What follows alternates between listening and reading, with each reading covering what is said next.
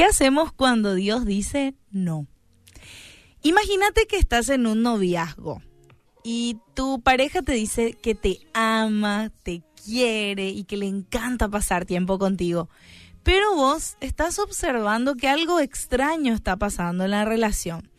Cada vez que salen y, y están juntos, siempre te pide que le compres algo. Ropa, un nuevo celular, entradas para un concierto. Y no tienen una sola conversación que no termine con ¿me compras eso? Y pronto te das cuenta que tu tarjeta de crédito ya no puede aguantar todas las compras y le decís a tu pareja, ¿verdad? Perdóname, mi amor, pero yo no puedo comprarte nada.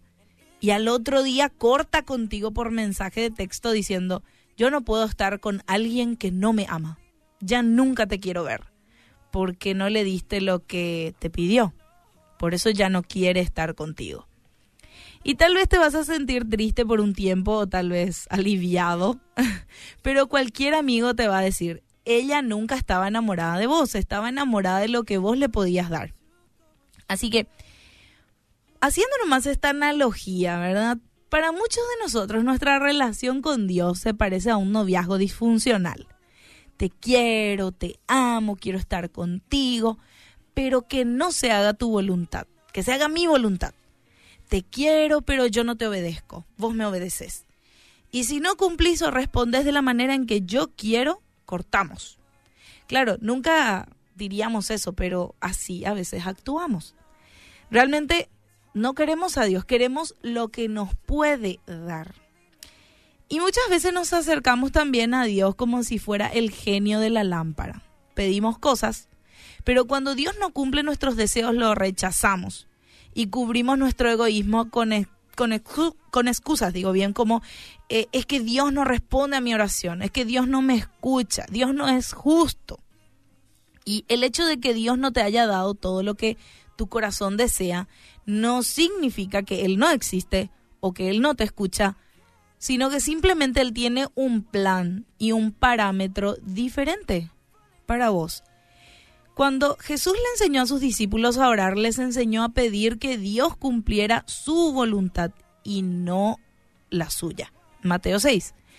De hecho, no solo les enseñó eso, sino también les mostró el significado de esa oración en su propia vida en el jardín del Getsemaní. ¿Se acuerdan de esa oración? En Mateo 26, 39, Padre mío, si es posible, que pase de mí esta copa, pero no sea como yo quiero, sino como tú quieres. Y luego repitió esa oración. Si esa copa no puede pasar sin que yo la beba, hágase tu voluntad. Y aunque Jesús le pidió a Dios que cambiara de repente ese plan, ¿verdad? Al decirle, si esta copa no puede pasar, Señor, por favor, pero su mayor petición fue que Dios hiciera su voluntad en su vida. Y Jesús entendía que su relación con su Padre no se basaba en el cumplimiento solamente de sus deseos.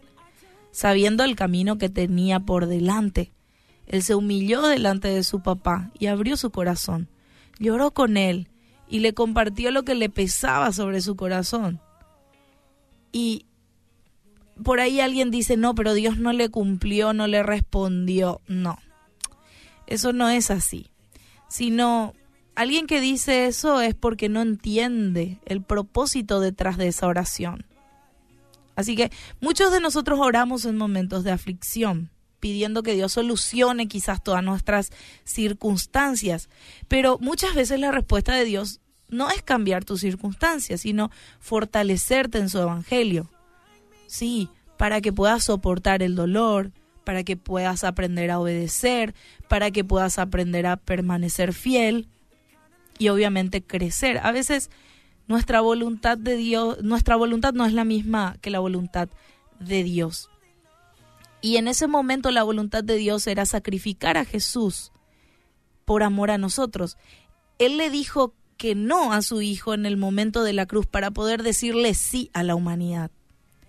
Y permitió que su hijo experimente ese dolor y esa aflicción por nuestros pecados sí, que era la copa que nosotros debíamos beber para que podamos recibir salvación y gracia.